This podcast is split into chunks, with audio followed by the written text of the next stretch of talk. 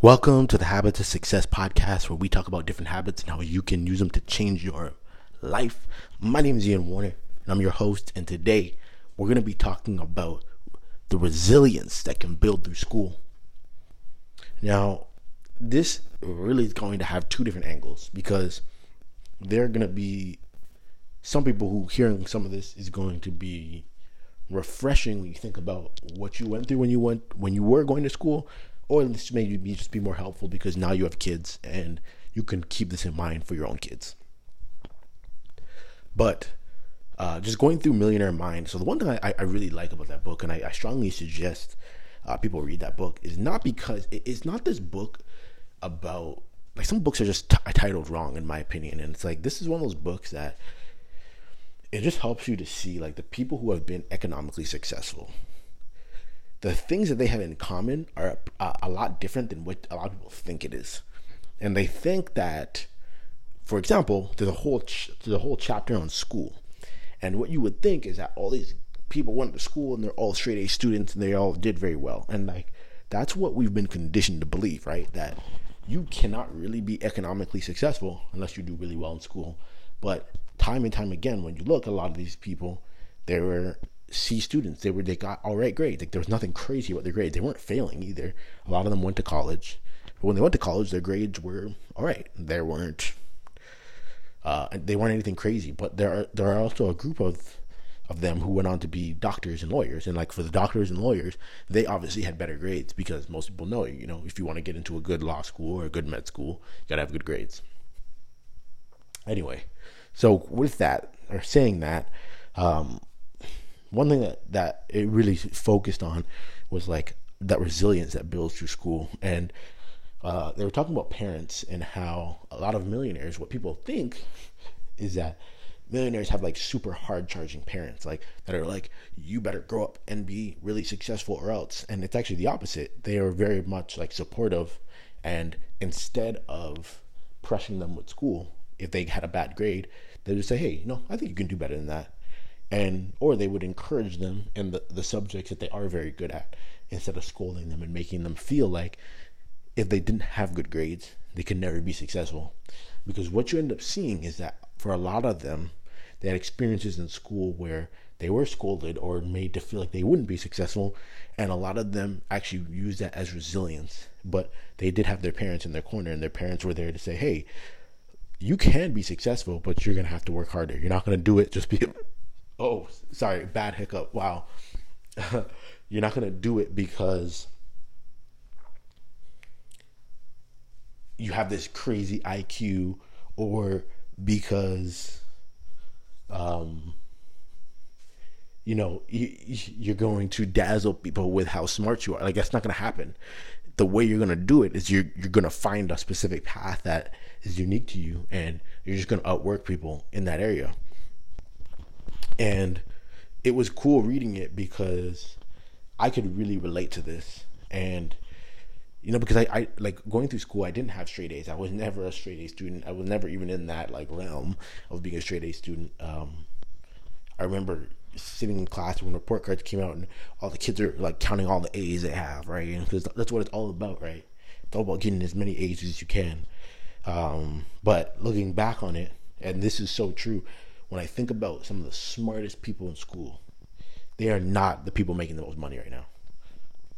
And it's such a weird thing. And there's there's one section in the book they talk about this how for a lot of the millionaires, it was very it was very uncomfortable to go back to their like uh, high school reunions because it was like it just was weird. Like what when you're someone that no one expected something from, and you're just killing the game, and you go back to school, and the people who were, you know, who everyone thought was going to be it, they're they're just doing basic stuff, and it. It's not to say they're failures, right? Because like that's I like I think that's always a harsh thing to say about anybody's life, but um, it's just not as they're not as prominent as people would have thought, and like that just can make things very uncomfortable for people. But it's always worth bringing this up because if you have kids now, I think the point of the whole thing is this: encourage your kids and make sure you are constantly reminding them that even if they have good grades, that grades are not everything. Grades are not everything. And the one thing I, I, I look back on in college, and uh, I would say in college, it is more important if you're not planning on being like some doctor or whatever. You're gonna be a doctor, you're gonna have to kill it. You have to have good grades. But if you're not planning on doing that, one of the best things you can do in college instead of just focusing on grades, grades, grades, is go and kill your networking. Meet people like crazy. Like that's the one thing I did not take advantage of while I was in school. Is that I should have just like I did an alright job, but I should have done it way more. But yes, networking. You want to network your tail off while you're in college. And a lot of these millionaires did that, and that's where they worked on, you know, building their network and sales skills and all that stuff. So you want to do that. But the other thing you want to do is just, if your kids don't have good grades, just encourage them, be encouraging, and remind them, okay, you know what? Hey, I think you can do a little bit better. Like, focus really on the effort that they're giving, and not so much on what the result is. Make them effort process focused people let them know, hey, you know, you can't necessarily control what you're going to get on this paper, but what you can do is prepare for it more. What you can do is spend more time on it. What you can do is go get help on it. That is stuff that is in your control. And as they get through, go through life, the, the resilience will build where they will see, wait a minute, if I put in more effort, the result gets better. Whereas what happens when you're really smart is that if as soon as you get like a really good blow in life, right? Something happens, you get in a lot of debt for for some reason. Uh, you you you don't you get fired. You don't get the job that you really thought you wanted or that you that you thought was your dream job. Just the, like those hard things that we have to face sometimes. Boom comes and hits you right. All of a sudden, those people just crumble. Like they just absolutely evaporate from those situations. And the reason is is because their whole life everything was just oh you're so smart you're so good you're so everything was praise praise praise praise praise. Now they have to deal with a real life situation and they can't handle it. That that simply comes and that is a direct result in my experience and of, of parents just praising too much and uh, not giving kids the the opportunity to really fail on their own and have to work through that as kids. Because failure as a kid the small failure it don't even matter right? Like, yeah, a kid might be disappointed about it. That's why I, I really enjoyed playing sports as a kid because I realized looking back, I had some really bad seasons where they like it forced me to deal with failure really young. Like, dang, like how do I deal with what just happened and then have to come back next year and play again? Uh, but yes, that I think it's it's a, it's an important thing that we all have to learn how to do. We all have to get there at some point. So, I don't know. I I I found this chapter really helpful. Um, so I just want to talk a little bit about it. But just thinking about how you can use school as a tool to build resilience and not use tool as a way to build up like pride and to build up a feeling of ooh I can't fail ooh I'm so good because if you build up that side of it as everybody knows life is going to smack you in the mouth at some point nobody I don't care how smart you are. I don't care how good you look.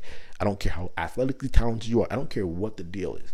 Life is eventually going to catch up with you and it is going to smack you. It is going to say, hey, come here. And it's going to give you some hard slaps in the face. You look at like even like a talented athlete like LeBron James, right? He went straight from high school to the NBA. When he got to the NBA, he got like yeah, he was playing good as an individual, but he wasn't winning no championships. He was getting smacked up. He had to go to Miami to win and then came back and was able to win in Cleveland and so on. Like he was getting smacked, smacked. So you have to be able to take those those smacks. You have to be able to take those L's, and then be able to be resilient through that. And as a parent, if you are one, that is on you. But if you look back on your life and you think about your time through school, think about the resilience that has come from that. And if you haven't been resilient, think about what you can do now to to to build that resilience in and to be able to get hit in life and say, I just have to put more effort in and and to rely on the effort and not just on how gifted you are or how how much people have told you you're awesome because that will only get you so far in life. But that's what I got for today, y'all. Y'all have a great day, and I'll catch y'all tomorrow.